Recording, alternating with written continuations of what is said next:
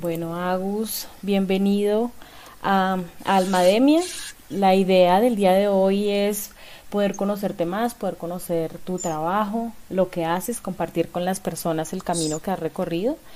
Eh, para Almademia siempre es muy importante que las personas conozcan referentes de nuevas ideas que están surgiendo para la mayoría de personas siempre es como difícil tomar distancia de ciertos mandatos y por eso eh, eres el invitado del día de hoy porque eh, has hecho un recorrido muy interesante con respecto al área clínica y por eso pues la idea es que nos puedas contar un poco más. Entonces, para empezar, la idea es que eh, me cuentes un poquito cómo te gusta ser presentado, quién eres según tú. Eh, me gusta que me digan Agus. Mi, sobrenombre comunitario es Acá Huevo, que en guaraní quiere decir cabeza de huevo, o sea, calvo, puesto por niños en un barrio. A mí también me cuesta desobedecer ciertos mandatos, así que me pongo del lado de los que les cuesta. Eh, vivo en Asunción, en el barrio Sajonia, en un departamentito dentro de una casa familiar. Eh, trabajo como en la clínica de salud mental en algo que llamo clínica placera, que son acompañamiento de salud mental en bancos de Plaza de Asunción, y como investigador en la universidad pública como línea de investigación la salud mental comunitaria.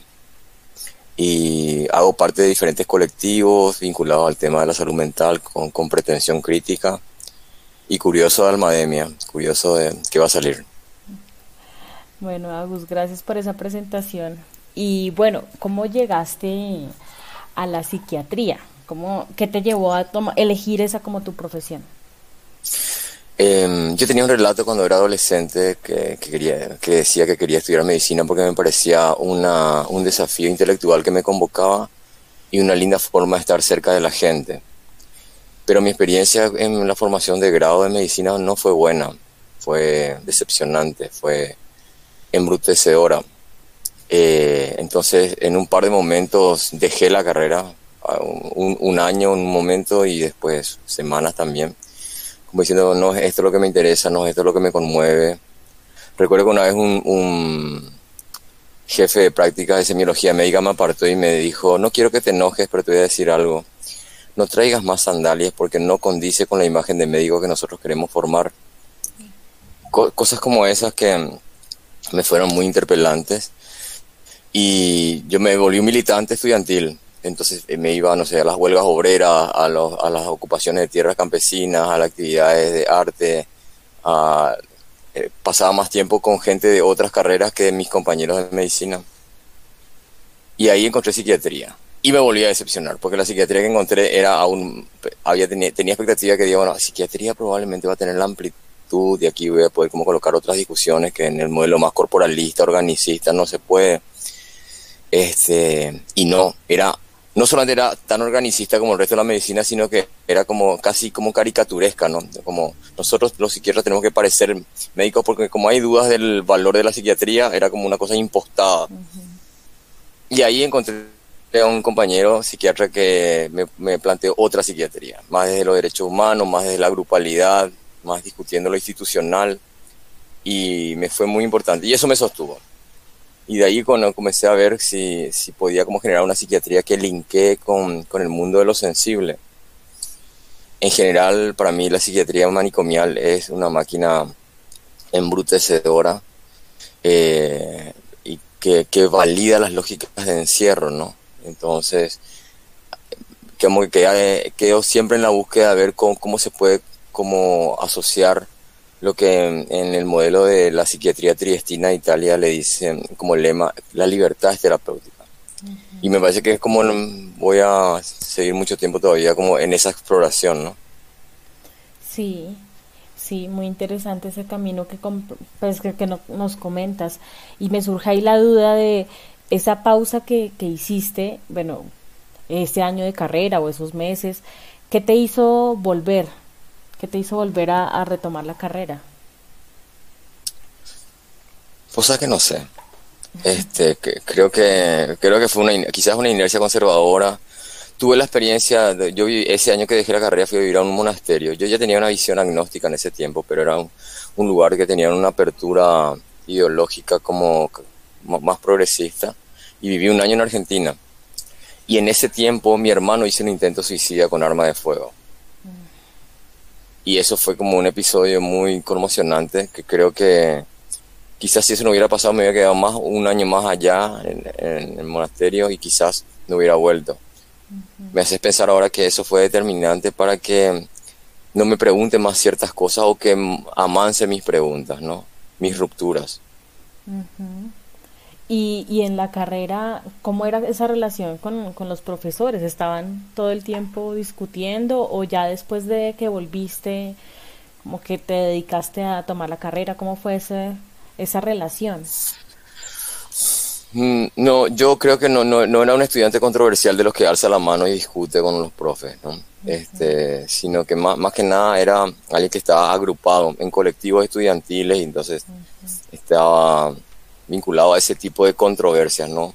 Más de la solidaridad de la universidad, este, más que discutir con, con el establishment médico docente, ¿no? Creo que eso no se, no se dio mayormente.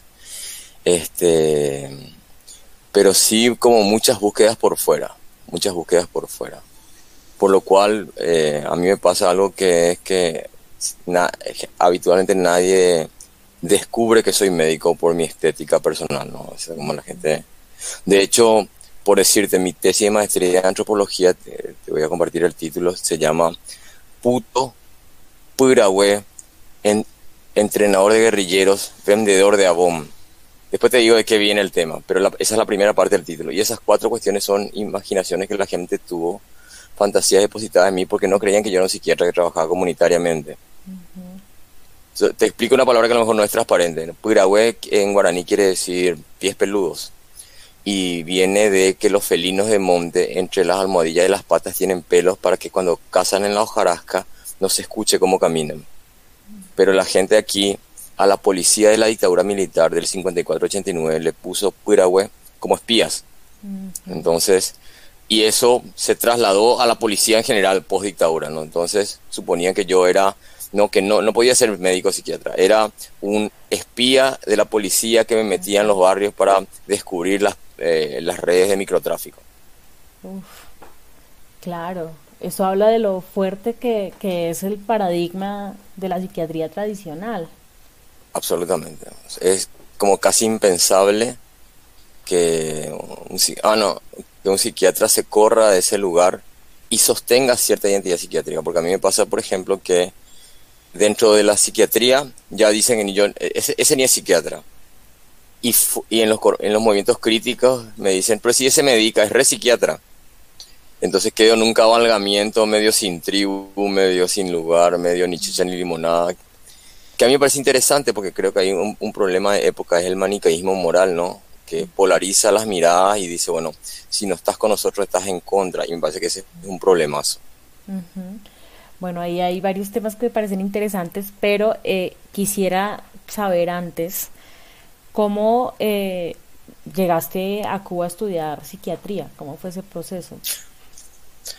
Bueno, esa fue una de las crisis. Eh, nosotros sacamos una colección con dos colegas psiquiatras, la lanzamos ahora en enero, que se llamó Psicrítica. Y cuando, antes de que tengamos la idea de la colección de simplemente nos estamos juntando una cosa que dijimos, nosotros más que críticos somos en crisis. O sea, porque habíamos estado en crisis en varias situaciones, y bueno, esta es una de mis crisis. Yo estudiaba psiquiatría en Asunción y con un este, había en ese momento había dos escuelas de formación de psiquiatras en Asunción. Una oficial y una que comenzó con nosotros. Y que nosotros hayamos permitido que nos incluyan en ese programa de apertura fue como una herejía muy terrible. No, no, nos, nos la iban a cobrar el grupo oficial. Entonces se dio una situación, para no entrar en mucho detalle, y nos echaron. Mi compañero se fue y pidió disculpas y yo le dije, pero yo no, a mí no me parece justo esto. Yo lo que voy a pedir es conversar con el profesor y hablar de lo que pasó, ¿no? Nunca me respondió. O sea, entonces el mensaje era o te humillas y te sometes o nada, o te vas. Y ahí fue que dije, bueno, ok, eh, me tengo que ir de Paraguay, no, no puedo ser psiquiatra acá. Y este mi familia me propuso que vaya a España, estaba muy contenta de que vaya a España. A mí España me parecía una plaza psiquiátrica bastante insípida. Yo dije, yo quiero ir a un país de habla castellana, que tenga un sistema de, salud que, a mí me parezca justo y que aprender. Este, y que y encima quería vivir el socialismo como sociedad. Y eso era Cuba. Mm, y ahí paré. Ajá. ¿Y, ¿Y qué tal fue? Y hermoso, complejísimo. Este, yo creo que yo siempre cuando me preguntan sobre Cuba como sociedad, no sé si esa es tu pregunta, eh, digo, digo dos cosas. uso una frase de Joaquín Sabina que decía, yo no discuto Cuba hasta que levanten el bloqueo, el bloqueo estadounidense. Y la otra es una frase de Eduardo Galeano, este escritor uruguayo, que dijo, Cuba ha hecho mucho más de lo que le han dejado y mucho menos de lo que ha querido creo que también como todo viaje, los viajes son muy espejos. O sea, son preguntas y reflejos de lo que de la historia de la cual venimos, ¿no? Entonces, hay muchos viajes en cada viaje, ¿no? Entonces, cada quien creo que es particularmente hacemos una exploración. A mí me fue complejizador en muchos sentidos. Este, creo que viví la experiencia de estar en un sistema universal, entender que no hay salud mental sin salud y no hay salud sin derechos eh, entender lo que es vivir en un país en guerra y su, su complejidad. Eh, y también otras cosas, ¿no? Después hay muchas cuestiones que tienen que ver con la psicología comunitaria, con el psicoanálisis, con el esquizoanálisis, con el psicodrama, con el mundo psicoterapéutico en general, que yo no lo viví en Cuba, lo viví después. Post Cuba, una escuela muy fuerte se dio, que fui un regular asistente por varios años al Congreso de Salud Mental y Derechos Humanos de la Universidad de las Madres de Plaza de Mayo en Buenos Aires.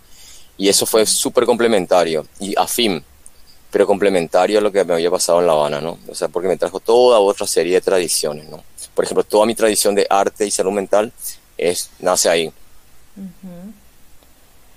Bueno, bueno, me parece muy interesante esto de arte y salud mental y creo que nos has ido dando como algunas claves con respecto a Clínica Placera, pero cuéntanos, bueno, ¿de dónde surge esto de Clínica Placera? ¿Cómo llegas ahí?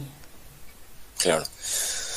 Este, yo hasta el 2012, yo vuelvo al país después de, La Habana en el 2003 y nueve años me dedico a hacer psiquiatría estatal, psiquiatría de las políticas públicas, ¿no? Sobre todo psiquiatría de atención primaria de salud. Y en ese contexto, en el 2012, en junio se da el golpe de Estado al gobierno de Fernando Lugo. Y para mí eso fue muy, muy brutal en términos de proyecto personal, ¿no? No, yo no tenía ningún cargo directivo, pero este, creía mucho en que era un proceso que se estaba abriendo después de, décadas de la presencia de un gobierno de derecha vinculado estructuralmente al terrorismo, de Estado, de la dictadura, en fin, se producía como un cambio, ¿no? Ese golpe de Estado, eh, vinculado también a una relación de pareja que tenía con una muchacha que vivía en Montevideo, me generó la idea de ir a vivir a Uruguay. Y pasé tres años allá. Cuando vuelvo a, a vivir a Asunción, ya no pude entrar a donde trabajaba, ¿no? El Ministerio de Salud y en la Universidad Nacional de Asunción. Entonces dije, bueno, amigo, hay que trabajar, abra un consultorio como todo señorcito profesional y subalquilé un consultorio de unas amigas que tenían. Y ahí me morí de angustia. El sofá, la cortinita, el aire acondicionado, el, el óleo réplica de Taiwán en la pared. O no me decía nada. Yo extrañaba el piso de tierra, la ropa recién lavada goteando sobre mi pelada, las sillas en los patios, los niños jugando, todos los teléfonos siempre sonando, nunca apagados, o sea, una clínica del cotidiano de la vida de la gente. Sí. Que es el marco de atención primaria, ¿no? y en ese contexto dije, me pregunté, ¿dónde yo me siento cómodo hablando con la gente? Y ahí me vinieron los bancos de plaza.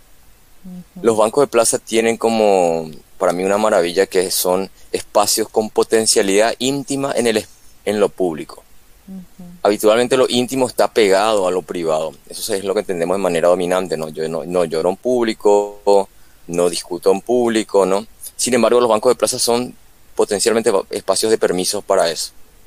Y, suelo pensar mucho si es que no te conozco casi, Ani, pero si por ejemplo me doliera mi rodilla, capaz que ahora me levanto mi rodilla y te la muestro a la cámara, ¿no? Me remango el pantalón y te la muestro. Pero si me quiero matar, no sé si me voy a sentir igual de libre de contarte. Entonces, ¿por ¿cómo hacemos para no potenciar el doble rasero entre el sufrimiento corporal y el psíquico? Porque habitualmente nosotros tenemos dispositivos clínicos en salud mental cemento centrados. Es como que dependo del ladrillo para construir intimidad. Nosotros decimos mucho, podemos construir intimidad sin cemento. Es el cemento el que define nuestra capacidad de construcción íntima. Y bueno, son esas experiencias un poco lo que hacen que se vaya generando el dispositivo placero, ¿no? Yo trabajo de lunes a viernes, mañana y tarde, en, en, en plazas de Asunción, en ese sentido, en la clínica placera y llegas directamente a la plaza y, bueno, ¿y cómo tienes el contacto con las personas? ¿Cómo es? No, no.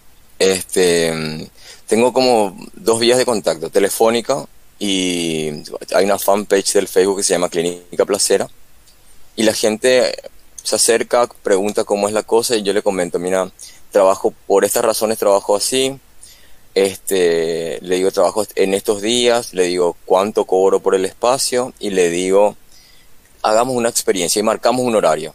Entonces yo, por ejemplo, ahora son 8 y 22. 9 y cuarto comienzo, ya quedé con la gente a tener la primera entrevista placera. Entonces es secuencial, 9 y cuarto una, a las 10 otra, a las 11 otra, así. Bueno, eso está muy interesante. Pero ah, bueno, aquí tengo que preguntar, ya te lo había preguntado en otro contexto, pero me gustaría que nos contaras aquí cómo fue el año pasado llevar Clínica Placera a, no sé, a lo virtual o cómo lo hiciste durante la pandemia con los confinamientos. Y tuve varios momentos, ¿no? En un primer momento eh, yo tuve COVID muy precozmente, muy al inicio de la pandemia, ¿no? Creo que este, un par de meses después de que aquí se decretó la pandemia, que se decretó muy precozmente, creo que fue el primer país de Latinoamérica que entró en, en medidas de aislamiento severas, tuve, ¿no? Entonces, y ahí virtualicé virtualicé todo mi servicio, entonces no, no fui. Y después eh, volví a la plaza con medidas de distanciamiento. O sea, por ejemplo, aquí es icónico el terereo, el mate, o sea, compartimos bombilla, entonces no, no podías compartir bombilla con las personas. Eh, o te sentabas distanciado en los bancos. En general, eh, claro, es una ventaja porque este es un dispositivo abierto a diferencia de los dispositivos cerrados, como, hablando de pandemia nomás, como los refugios para personas, para, para gente de Paraguay que volvía del exterior, ¿no? Entonces, este fue, tenía toda esa potencia, ¿no? Que nosotros sí podemos seguir porque nosotros hacemos luego conversaciones abiertas, o sea, distanciadas, no encerradas. Y eso era una ventaja que tenía el dispositivo placebo respecto al dispositivo tradicional de consultorio, ¿no? Bueno, y bueno, a lo largo de, lo que me has contado, pues estabas mencionando antes este tema de estas, estas polaridades que surgen, ¿no? ¿Perteneces o no perteneces al, al modelo hegemónico o no? Bueno, es, estás excluido o no estás excluido. Eh, has recibido muchas críticas como por ir un poco explorando otros caminos diferentes.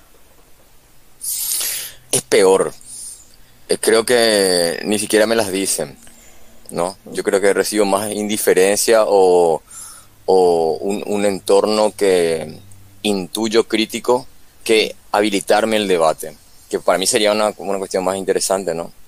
este, pienso que en general, como toda cuestión que interpela lo hegemónico, eh, como decía un compañero nórdico eh, del construccionismo social, cuando entendí que iba a, transitar lo, la psiquiatría no mainstream, la, la contrahegemónica, entendí que tenía que prepararme para, la soledad. Y eso tiene que ver un poco con lo, con lo, con lo arduo que significa como decir, a mí no me parece. Este, entonces, eh, creo que a veces también incluso tiene más posibilidades de reconocimiento fuera del país que en Paraguay mismo, ¿no? este, nosotros hicimos un, con la Sociedad Paraguaya de Psiquiatría, que hay tres sociedades de psiquiatría. Con la más antigua hicimos un evento con el que lo organizamos con el presidente. El presidente es aquel psiquiatra que te dije que cuando eh, tuve la crisis lo encontré y me permitió sostener. Bueno, coincidió que eh, hace el año antepasado, hace tres años, eh, era presidente de la Sociedad Paraguaya de Psiquiatría, y con él dijimos, bueno, discutamos. Él me dijo, hay que discutir esto en la sociedad. Y dale, discutamos. No fue nadie. O sea, no fue nadie psiquiatra, fue gente de, de otra pues, mm. referencia, pero de psiquiatría no fue nadie. Entonces, hay como yo creo como un rechazo muy fuerte y quizás hasta un, miedo de sentarse a problematizar y a discutir cosas. ¿Y por qué crees? ¿De dónde viene ese miedo, ese rechazo? Por muchas cosas, por muchas cosas. O sea, desde no trabajar con aire acondicionado. O sea, Asunción ha sido muy calurosa y el mundo profesional promedio está pegado al aire acondicionado como una como un, con un condicionamiento básico, o sea, no, no sudas cuando sos profesional, ¿no? Eh, el trabajar, no trabajar en espacio público, el, tener secretaria, el no trabajar con batas blancas, el trabajar con chancleta que te puedes sacar las chancletas cuando estás sentado en un banco, el que eh, no sea tu espacio, sino que sea un espacio público, donde generalmente la gente elige su banco y yo me voy al banco donde sé que esa persona le gusta sentarse. Este, o sea, y podría seguir el listado de múltiples pequeños componentes, pero que genera, me parece, un ruido muy fuerte, ¿no? Porque finalmente cuando yo escucho, si vos me dijeras, ¿y vos cuáles son tus referencias teóricas para escuchar? Yo te diría, el construccionismo social, el psicodrama moreniano, el esquizoanálisis, la psiquiatría democrática basagliana, la antropología social y la psicología social mofatiana. Está todo dentro de, o sea, es, sí, tiene discusiones políticas dentro de su mirada, pero es toda universidad, o más o menos toda mm, universidad, quizás la psicología mofatiana sea la más corrida, ¿no? Pero estos otros lugares de el desde dónde y dónde hago son los que yo, creo que generan como esa complejidad de que no, no, prefiero nomás no discutir, prefiero nomás... Sí, sí, sí, también. Es incómodo. sí, eso iba a decir que pareciera que es como un lugar de comodidad. Y en últimas también es como que la clínica placera te permite mayor horizontalidad, pareciera, versus este otro lugar en donde yo soy el que te dice qué hacer, ¿no? De alguna otra forma se genera una jerarquía. Yo creo que claramente eso está puesto. Incluso te digo cosas de, de, la incomodidad. O sea, a mí, por ejemplo, mis compañeros de, de, la, de plazas, por ejemplo, son barrenderos. ¿Por qué? Porque los barrenderos de que están regularmente en la plaza ya saben en qué trabajo y entonces ellos me dicen, aquella persona es la que te está esperando. Porque ellos están antes que yo llegue y ya identifican a la persona que llegó antes y que está como medio perdida, medio mirando la plaza o por ejemplo, recuerdo que una vez estábamos conversando en una entrevista placera y se llenó la plaza de una movilización estudiantil secundaria. Entonces estaba lleno de adolescentes movilizados. Entonces es como que la vida tiene un bozarrón que las paredes y el cemento de los consultorios tapían, se cierran un poco. Pero en la plaza la permeabilidad es casi absoluta. O sea, hay veces que, por ejemplo, yo digo, bueno, le propongo a la persona, y si nos recostamos y miramos el follaje y el cielo detrás un rato en silencio. Como que también, como volvernos un poco, si querés, pachamamescos, ¿no? Y decir, bueno, ¿qué, qué tenemos que ver con este planeta? ¿Verdad? Claro. Y, y correr la, la, voz del psiquiatra que suele ser como un monólogo del poder y de la razón, ¿no? Y dejar que salga un poco la polifonía de la vida. Sí, me hiciste pensar, me estoy saliendo un poco de, todas las preguntas, pero es que hay muchas cosas interesantes ahí. Y es como este miedo colectivo a, la locura y a las crisis, ¿no? Como que una necesidad de, también un, cuadrado, un cubo que te permita tener seguridad para no salir de ahí, ¿no? Es que ese un poco es el componente para mí central de las lógicas manicomiales, ¿no? Es el miedo a la diferencia, entonces, esa diferencia es connotada como peligrosa y esa peligrosidad supuesta es abordada desde los encierros. Esa saga, esa lógica, eh, es un poco la que estructura la mirada manicomial que está muy extendida en la sociedad paraguaya. Entonces es como muy difícil problematizar eso desde otro lugar, como abrir a otras formas. Por eso decimos mucho algo que se habla mucho en los, procesos de reforma de los sistemas de, salud mental manicomiales, que es no se cambia sin coraje. O sea, se necesita como algún tipo de, de correr riesgos para poder hacer otra cosa. Eso está muy, muy interesante. Has mencionado algunas, algunas claves también, ¿no? El tema de prepararse para la soledad, el tema también de asumir riesgos, eh, tener ese coraje. Y, quisiera que nos dieras eh, desde toda tu experiencia algunas claves para desde lo cotidiano, cómo, cómo hacer para valorar lo singular, la diversidad y estos discursos fuera de, lo académico hegemónico. Mm.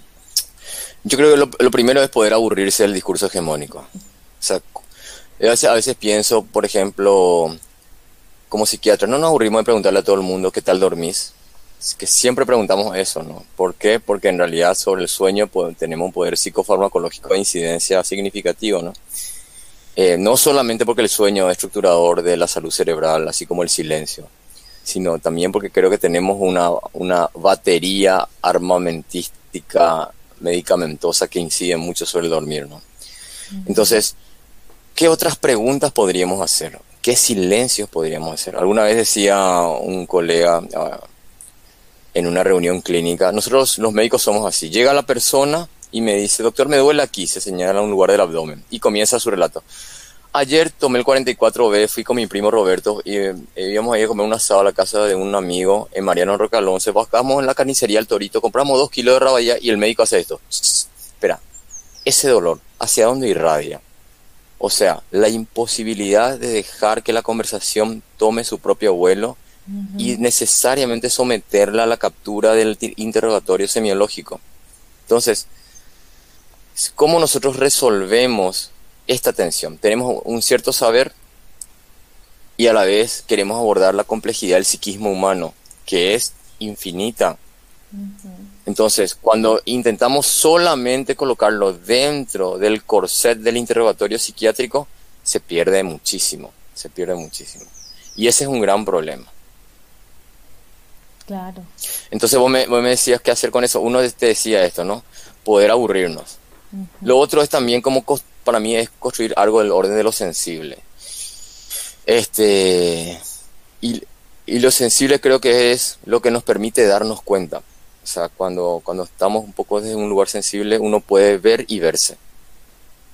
Y puede hacer algo con lo que ve, ¿no? Entonces, en general, del mundo de la formación médica de la que vengo, lo sensible no solamente era algo inadecuado, sino que era algo ridiculizante. Alguien si quería ridiculizarte te decía qué sensible que sos.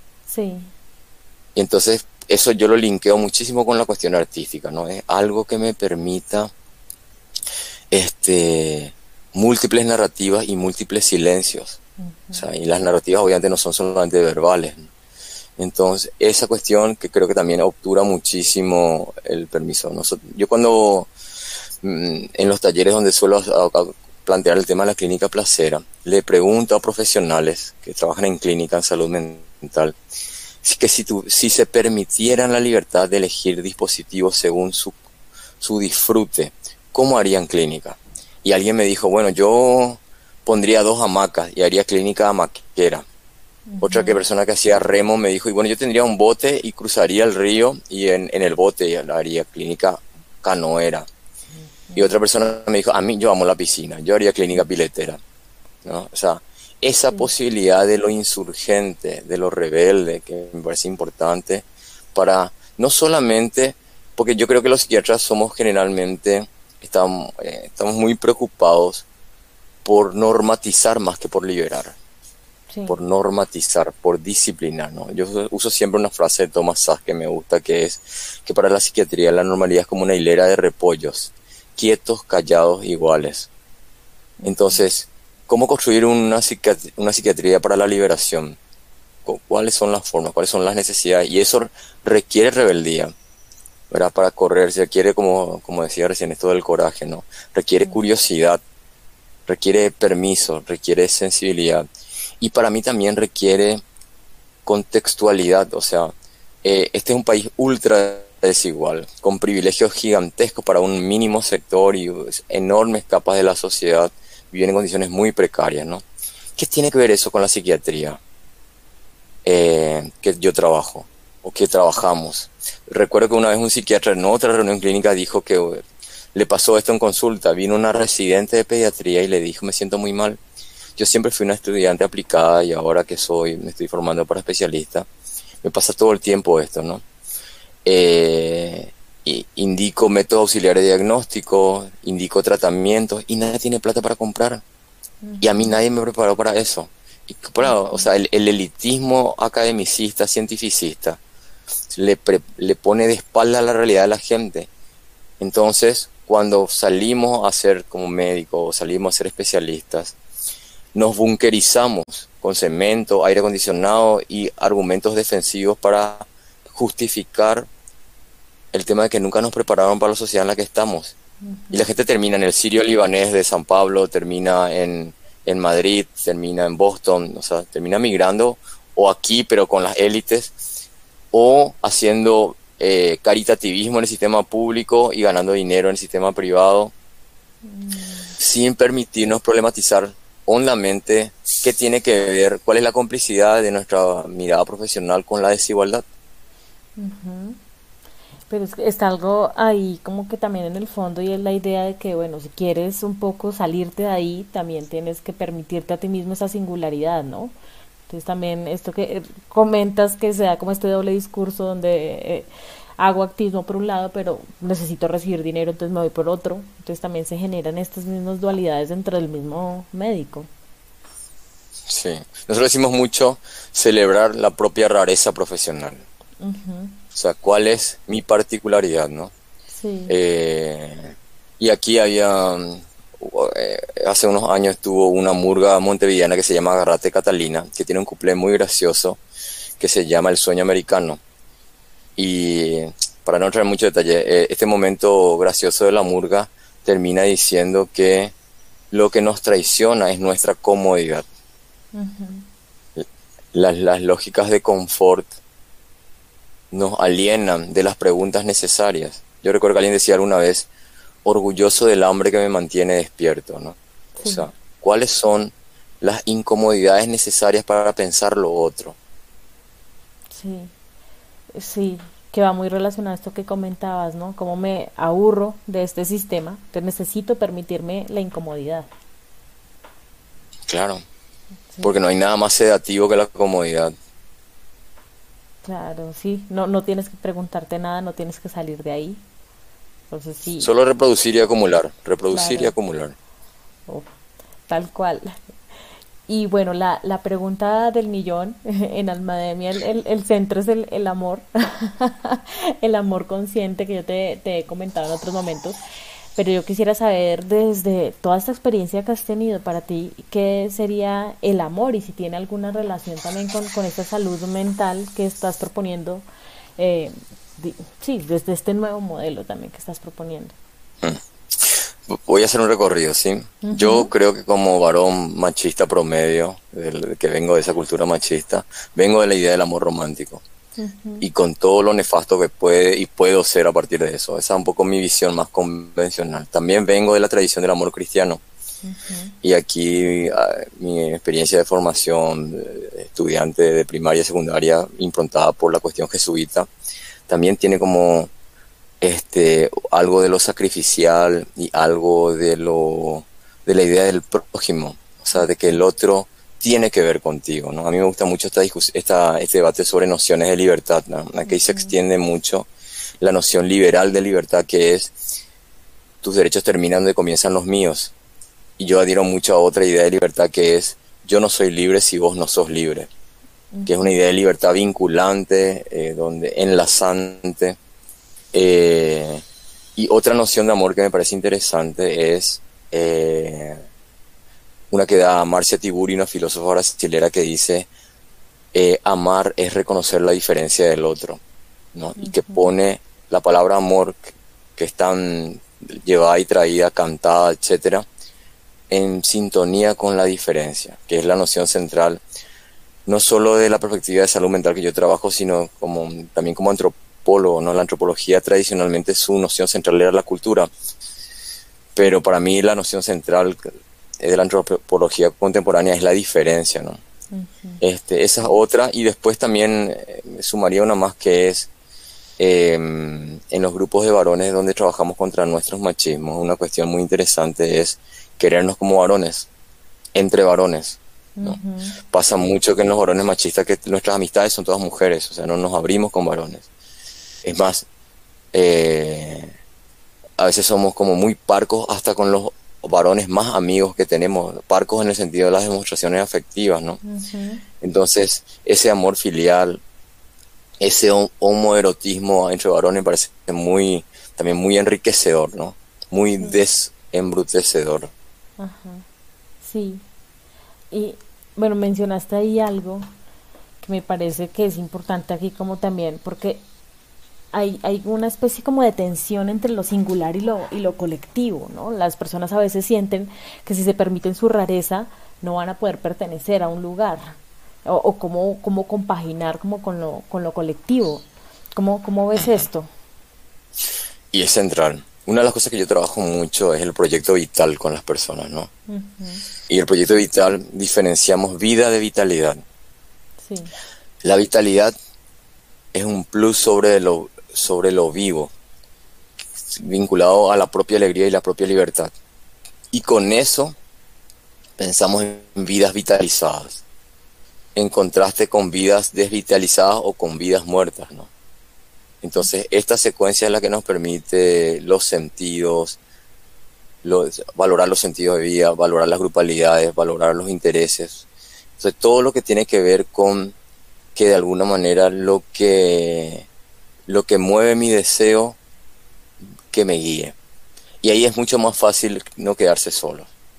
¿Por qué? Porque también hay una cuestión que hay que, hay que denunciar, que es que la compañía que te ofrece lo hegemónico muchas veces es muy vaciante, porque es la compañía del consumo, es la compañía del negarse a uno mismo, es la compañía de la repetición.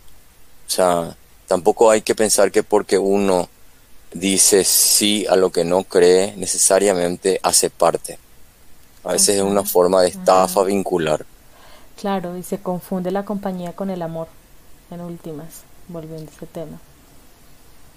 Se confunde, claro es hay como hay como retóricas que un, compañero eh, eh, antropólogo ecuatoriano Patricio decía usaba el concepto de usurpación simbólica y decía decía tomaba por ejemplo una publicidad de los 90 de esta gaseosa Coca-Cola que es el eslogan decía Coca-Cola es sentir de verdad y uno para y dice Coca-Cola es sentir es sentir de verdad o sea, hay retóricas instrumentales, mercantiles muy fuertes que realmente este, son estafas. Claro. Voy a, voy a cerrar con una pregunta ahí, porque bueno, quiero preguntarte más cosas, pero ya por tiempo. Eh, hablabas como el tema también del, del amor romántico, ¿no? Como hemos sido todos y todas la mayoría ahí como que criados en este modelo y pues también en, el, en este amor cristiano. Eh, ¿Crees que también seguir ciegamente estos modelos de, de amor eh, puede ir en contra de esa salud mental y ese bienestar? Profundamente. Y lo, y lo digo como testimonio. O sea, yo un, soy un varón promedio muy inseguro, muy dubitativo, muy desconfiado en función justamente de que esas eh, ilusiones del amor romántico esconden ejercicios de poder muy fuerte, ¿no? O sea, nosotros decimos mucho en salud mental que el discurso del amor romántico tiene un núcleo suicida, no puedo vivir sin vos, y un núcleo homicida, sos mía. Entonces, eh, esas lógicas de poder encubiertas en las retóricas románticas son, nos complican muchísimo la vida, ¿no? Ahí yo transfiero generalmente esos debates a los movimientos feministas de mujeres que creo que son las que han construido eh, larga y múltiplemente estas discusiones y estas prácticas. Entonces, cedo la voz. Buenísimo, Agus. Bueno, ya para cerrar, ¿hay algo que tú quieras decir que no hayamos tocado y que quieras ahora mismo comentar? Ah, me, parece valioso que podamos tener espacios de conversación de, de, esta noción de salud mental que con la pandemia se medicalizó aún más, ¿no? Este, en Uruguay los movimientos eh, que le llaman del orgullo loco, movimientos antimanicomiales de usuarios y usuarias, movimientos anticuerdistas, este, o movimientos oidores de voces en Uruguay, decían cambiemos la palabra salud mental por convivir, para sacarla de la captura sanitarista, ¿no? O sea, y que en realidad tenga, haya como más horizontalidad enunciativa de qué nombramos cuando decimos salud mental. Yo creo que esa disputa me parece que es valiosa este, y que a los psiquiatras en general todavía nos falta muchísimo ceder poder para que podamos ser interlocutores válidos para construir otra cosa que no sea encierro. Eso. Gracias, Ani. Gracias, gente.